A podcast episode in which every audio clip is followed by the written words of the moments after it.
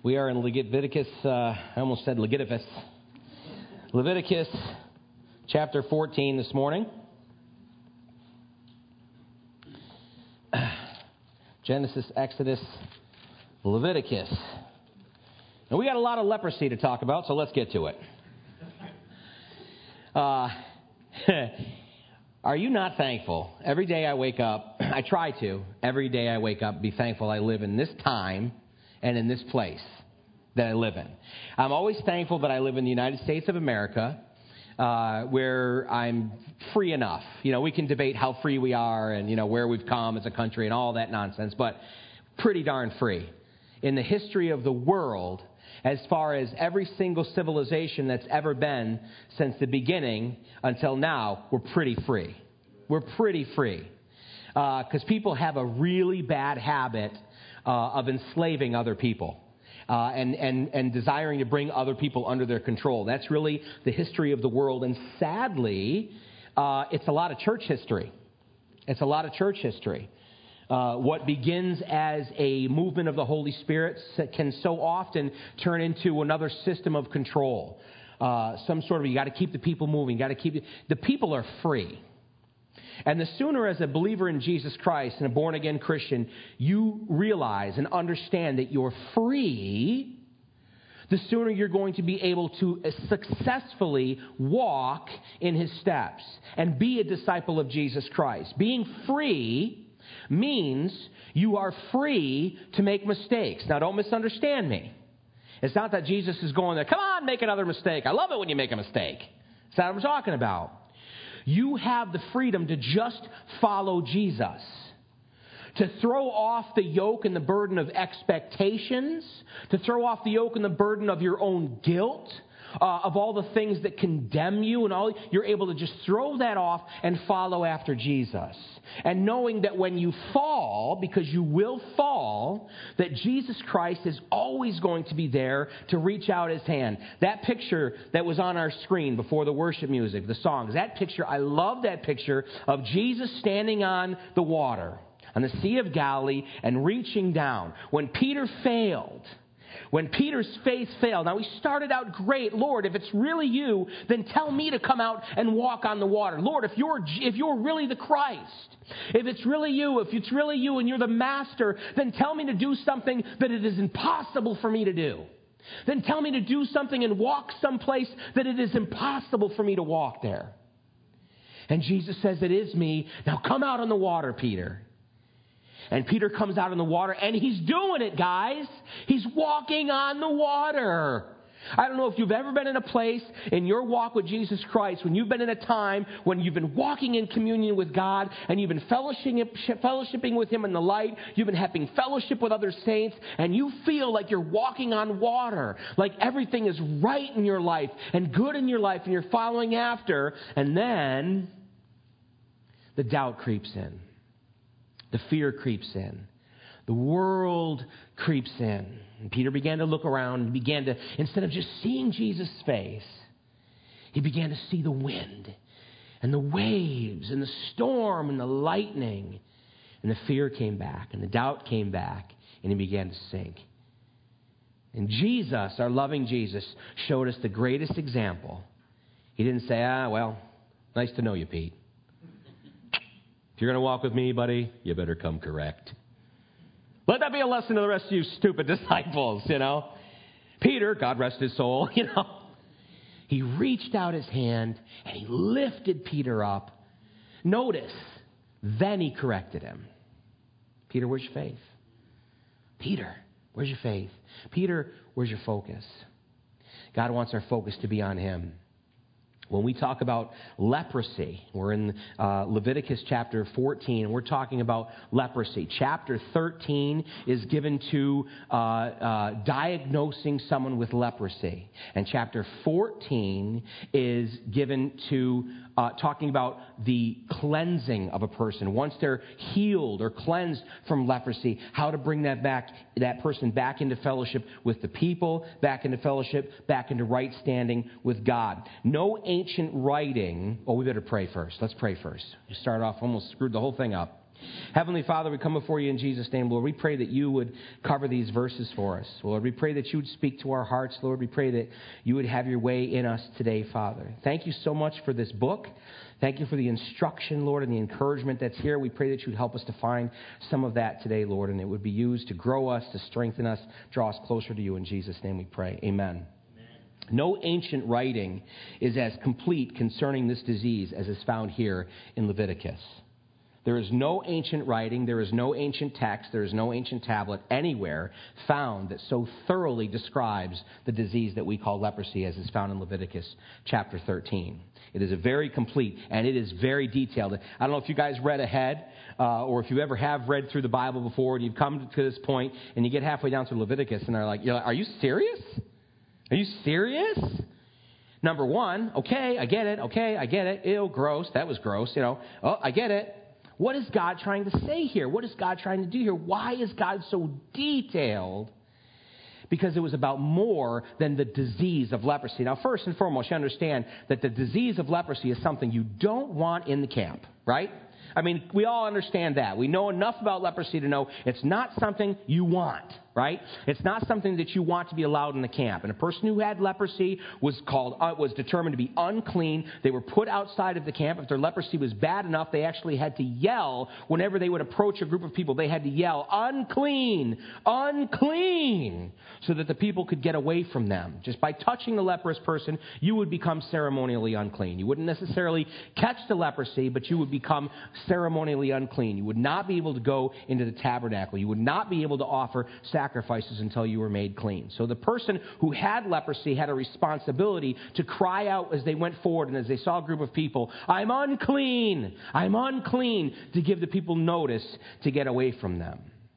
Now, right off the bat, we have one of the amazing illustrations and the difference given to us between the law and between grace.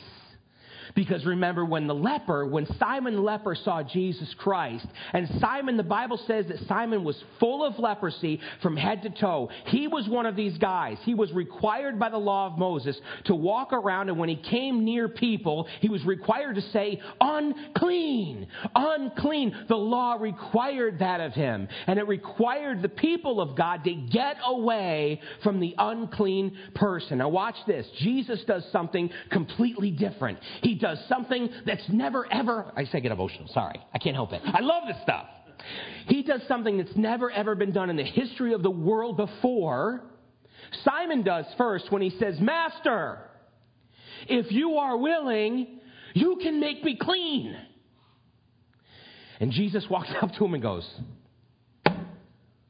Rutro, Raggy. You're, you're touching him?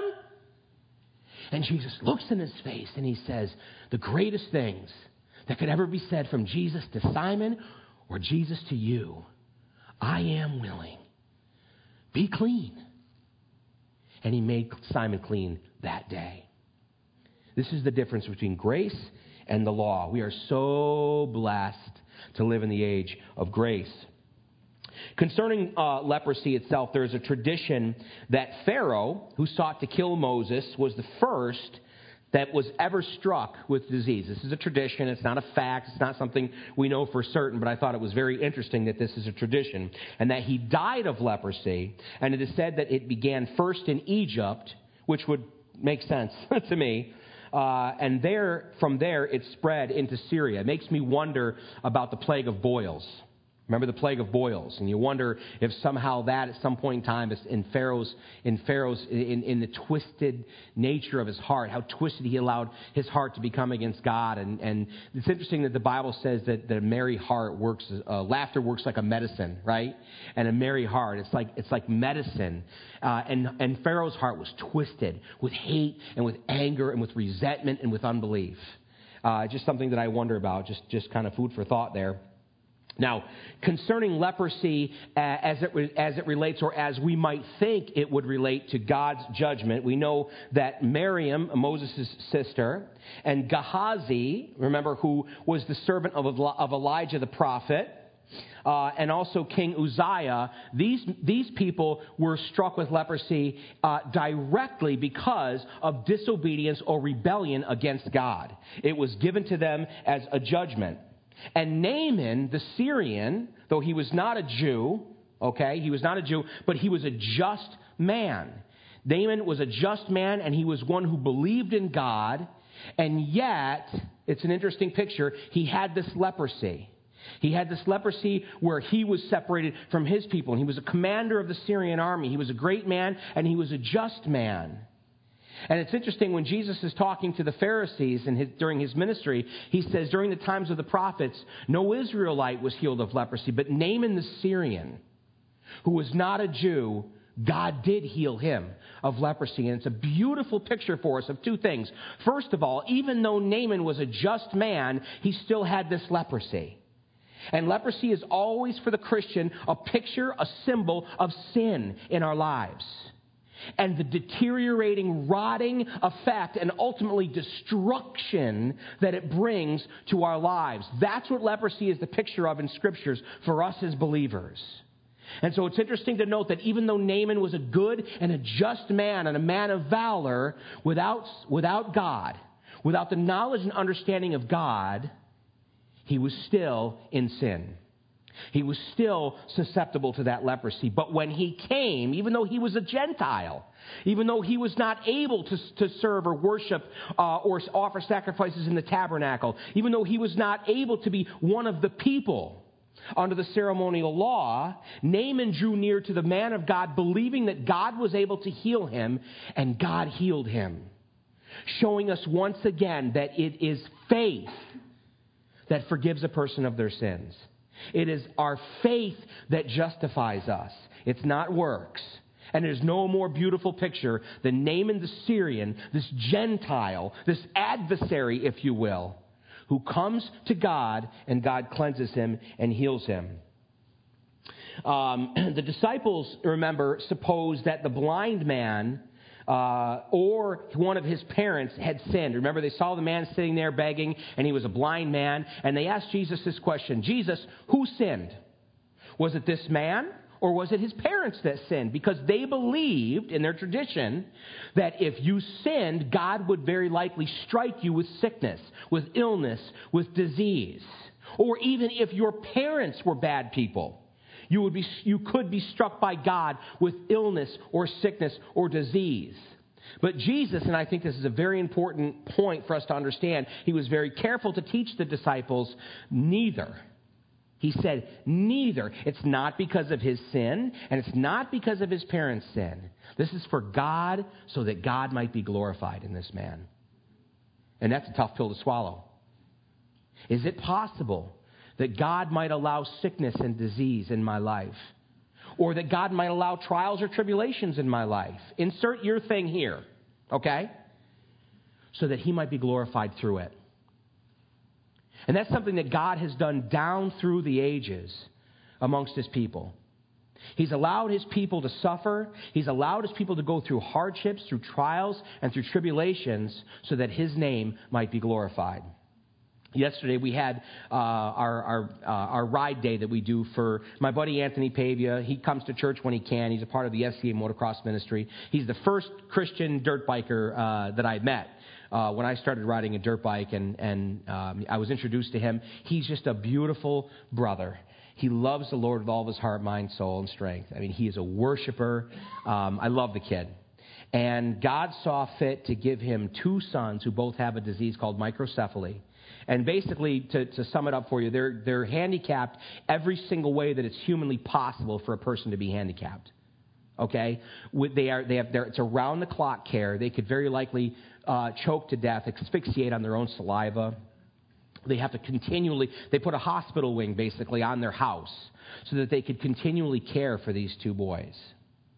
And so often, Anthony and I have had conversations, and, and in being very frank with me, would say, why, Frank? Why do you think? I just, I still, I don't know and I don't understand why. You know, I, God's given me gifts and God has given me abilities, and I so want to be a part of this motocross ministry and, and the church and so many other things, and yet I, I'm a prisoner in my house so often because, because of my children. But see, what Anthony doesn't, doesn't, can't see from the, the, his standpoint that the rest of us can see is two things. First of all, I have never met more devoted, loving parents than Anthony and Anna Pavia. Never. Never. Most of the kids like this, parents have one kid, they'll put them into a, a, a home because they can't deal with it. It's too much. Round the clock. They have two sons. If there's not a nurse there, there has to be a body on one of the boys at all times. It never stops. It never ends. Sometimes their brain won't shut off and they won't sleep for 36 hours. And they're constantly getting infections and constantly getting sick, and they have to wonder is this it? Is he going to die today? Is this going to be the illness that takes his life? And yet, every single time you see those boys, they are washed, they are clean, their hair is cut and done, they're dressed to the nines because they take such great care in loving their boys. They may be sick, they may be handicapped, but we're going to make them as beautiful as we possibly can. They love those boys more than you can imagine. I've had people say to me concerning uh, Anna and Anthony, do you think do you think that it would be easier for them if the, if the boys just passed? Like there would almost be a relief. I say you can only say that because you don't understand love that they do. They love those boys and they adore those boys with all of their heart and their entire lives are for those boys. I've never seen anything like it. And the second thing that always amazes me about my buddy Ant is he always praises the Lord. He never is angry at God. He never is resentful towards God. He never has a bad attitude towards God. He understands God is being glorified in me for whatever reason, for whatever, whatever God's purpose is. I don't know it. I don't understand it, but I believe that He's being glorified by using us and allowing us and our boys to suffer for His glory, for His name's sake, somehow. And He says to me, Frank, it stirs up this hope within me. And always when I look at my boys, I see the hope. One day, Frank, one day they're going to dance. One day they're going to be in the presence of Jesus and they're going to sing and they're going to walk and they're going to run and they're going to dance. That's my hope. Who? And so, he's an example. I'm always telling you, dude, you don't know.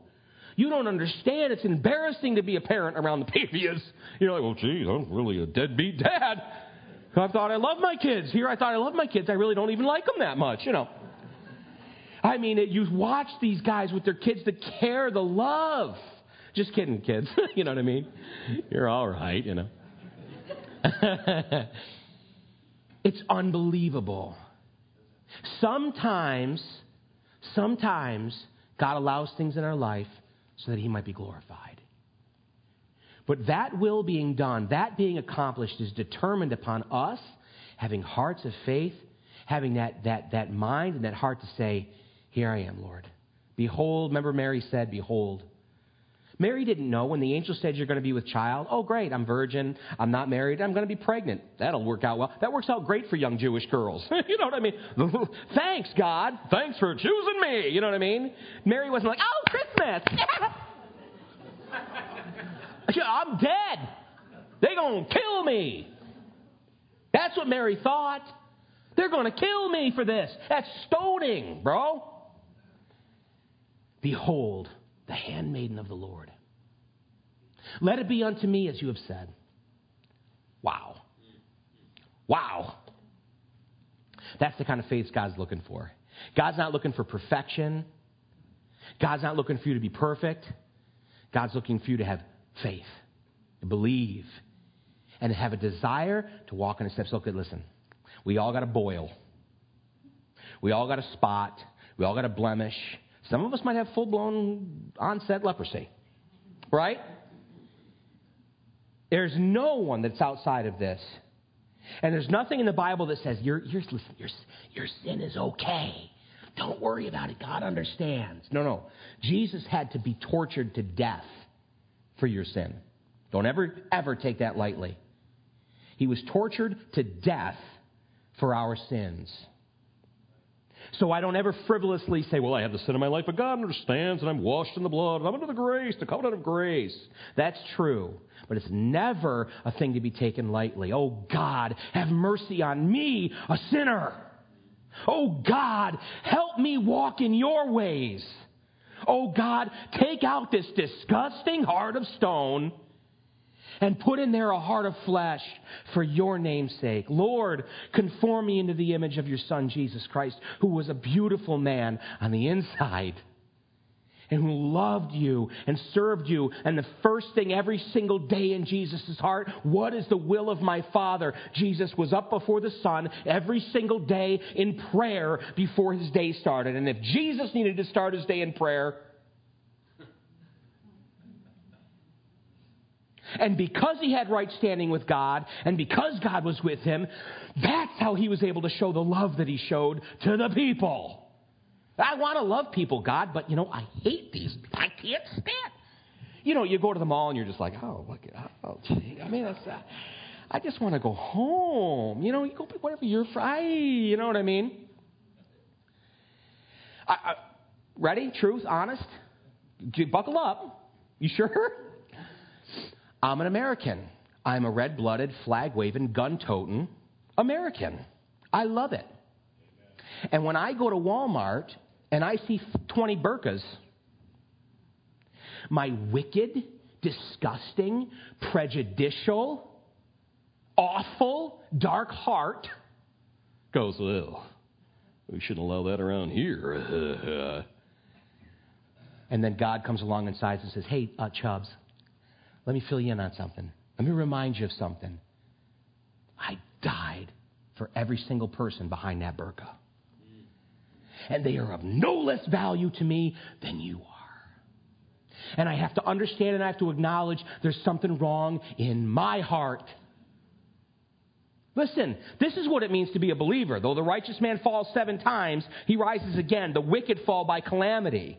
You got to be honest with yourself. I'm a leprous, stinky, disgusting bag of skin. Okay? I'm wicked. My heart's wicked. My thoughts are wicked. We lie. We lie to ourselves. There are none so deceived as those who are self deceived. God knows anyway. Kids, He knows anyway. You read the scriptures, and, and Jesus, knowing His thoughts, oh, whoa, oh, that ain't going to be good. He already knows.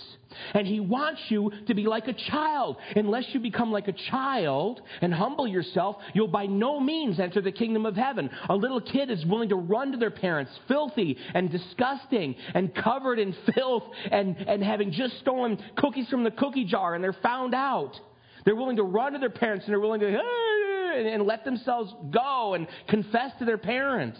It's not until they get older that they're like, it wasn't me when they learned to lie. I saw Frank Lee in the kitchen earlier. I, I suspect it was him. You know? I suspect it was him. Little kids have no guile. They walk up to me and they go, You're fat! And I'm like, I'd kick you in the head if your mother wasn't standing. There's no guile. Listen, understand. Now, listen. God wants us to come to Him like that. Lord, here it is. Oh, Lord, help me. First of all, can you forgive me? Yup. God, can you help me? Yup. God, can you conform me? Can you make me like Jesus? Yup. How long is it going to take? Long time. Long time. You keep walking. You keep moving forward. God certainly can punish people through disease or infirmity, but no one should ever think that they are sick because of some particular sin in their life. We are all sick with the disease of sin. It permeates the world and us. And I believe that all death and diseases are a result of living in a fallen world. It's not about us.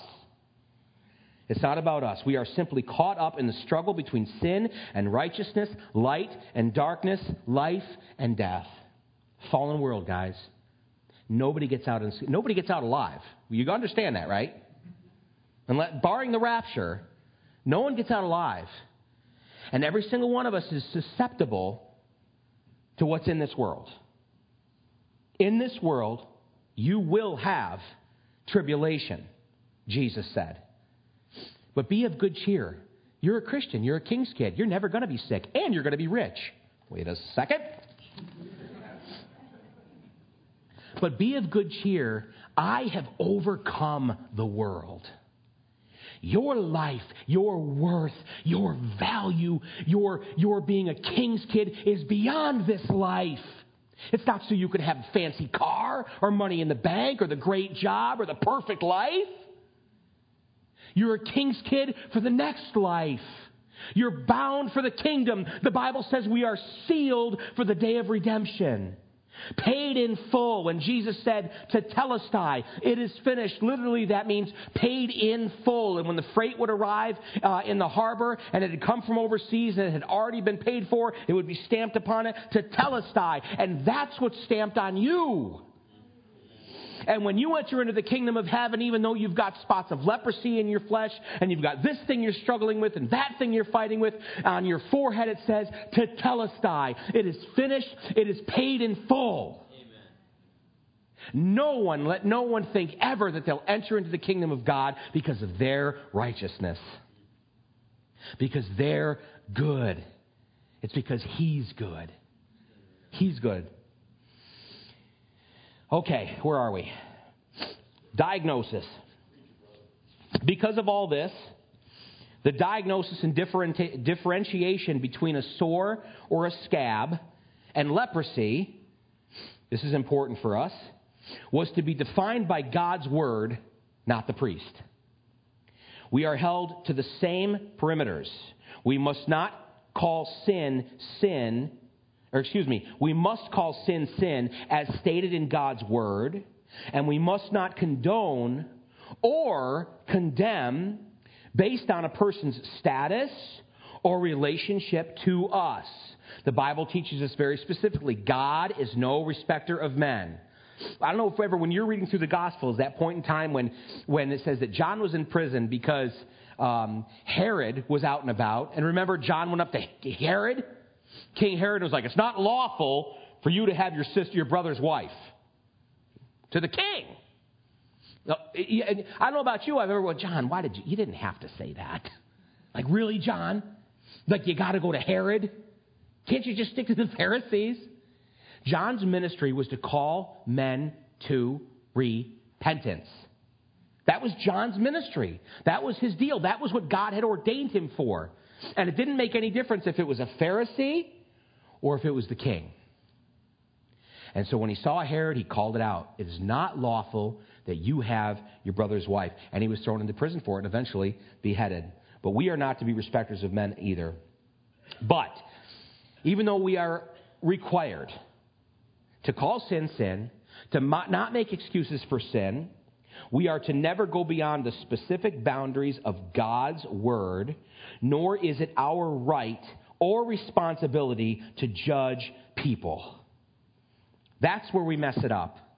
That's where we mess it. Can you imagine if the priests were not given any biblical standard? God had not given them specific instructions for diagnosing leprosy. And somebody comes in with eczema. You ever had eczema? I used to get it bad pipe fitting. I mean, I had to have literally like bubbles, blisters. It was nasty. Hand, big cracks. My hands would be like, "I'm home, honey," and she'd be like, "Why?" You know, and. And, and, and you imagine a person? And what's a priest? Why a priest? Why not a physician? Why not a doctor? Why is it a priest? Because the priest was given God's word. This is how you know that this is leprosy. It's not up to you. I don't need your smarts.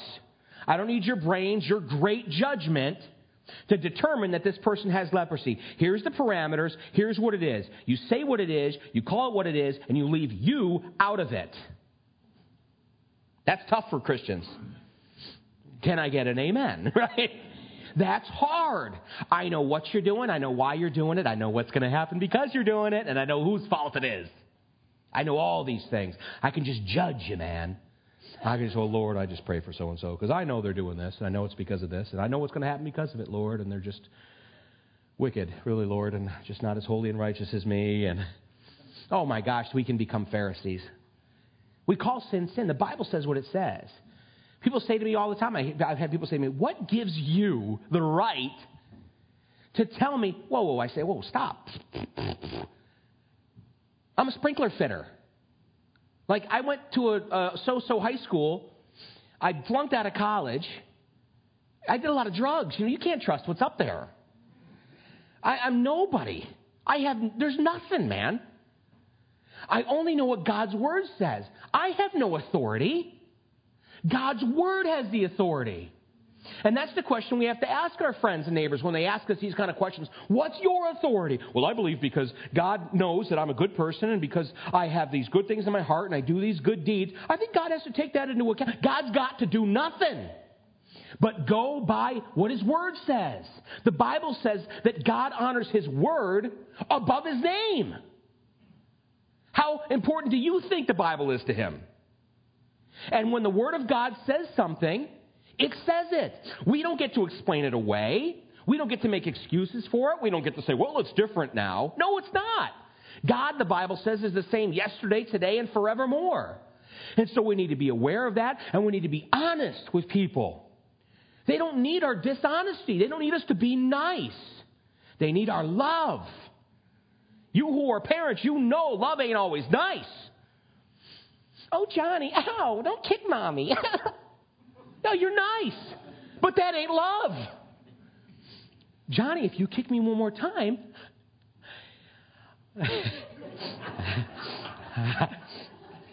wait till your father gets home. You know what I mean? Because dad don't care. I'll burn your stuff. I, I I'll burn it. I don't care. Burn his house down, really. I don't care. Right? Love is disciplining your child. It's not love to just let your kid do anything and, oh, that's cute. That's nice. People don't need us to be nice. It's a bonus. It'd, it'd be helpful. but they need your love. And love is honest. You cannot have love apart from truth. Come on, people. You married to someone and they don't know anything about you? Oh, we're in love. Oh, no, you ain't. And that's going to be a problem. Open books. Marriages are supposed to be open books. There's nothing that my wife doesn't know about me or can't easily find out about me. And let me tell you something. That don't always work in my favor. What did you do to this? I don't, I don't know. You know. it was Frank Lee. He was in the, you know. No. Openness, honesty, that's what love is. But God's word, that's the parameters. Listen, just because God says this is sin doesn't mean he hates the sinner. Hello, read the Gospels. How did Jesus treat sinners? And I'm talking about prostitutes. I'm talking about uh, people who were traitors to the Jewish um, community, to, to the nation of Israel. They were traitors. How did Jesus treat them? He loved them. He loved them. He wanted to come into their lives. He wanted to be a part of who they were.